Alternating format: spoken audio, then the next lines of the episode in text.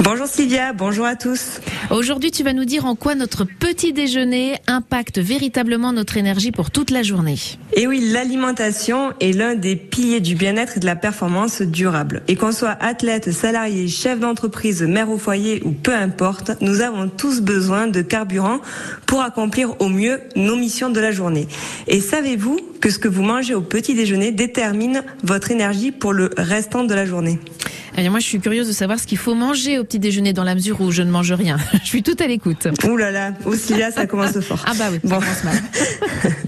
bon, malgré notre penchant à la française pour euh, la baguette, le beurre, la confiture et le fameux croissant pur beurre, il est reconnu que pour un petit déjeuner optimal, il vaut mieux favoriser l'apport en protéines et bannir les glucides, c'est-à-dire toutes les formes de sucre dont le pain fait partie. Et donc, euh, Sylvia, bah, j'ai le regret de te dire que j'ai même pas envie d'aborder le sujet de ceux qui font l'impasse sur le petit déjeuner. Ok, c'est pas bien, j'ai compris. voilà, ça c'est le premier point.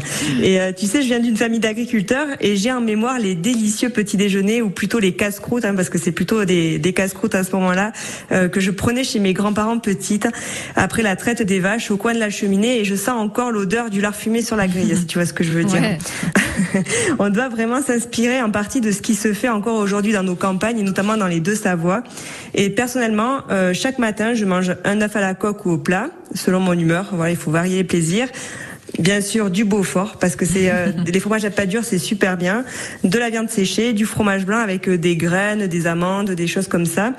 Il faut vraiment faire une croix sur les glucides comme le jus d'orange, des céréales, le muesli, le pain et autres. Alors pourquoi c'est si important, Marie-Laure, de mettre des protéines dans notre assiette au petit-déj plutôt que des glucides? Il faut savoir que les protéines permettent d'arriver à la sensation de satiété beaucoup plus rapidement que si on mange des tartines ou des céréales.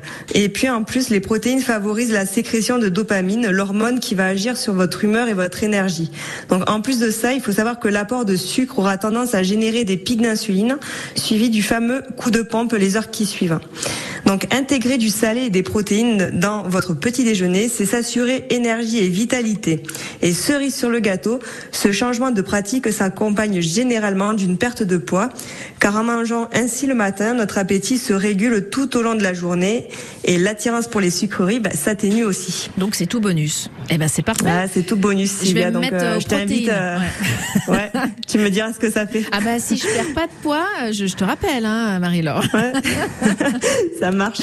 Merci Marie-Laure, à la semaine prochaine. À la semaine prochaine. Et bien sûr, tous les beaux conseils hein, de Marie-Laure sont à retrouver sur euh, francebleu.fr en mode réussite. Allez, la suite en musique, c'est avec M.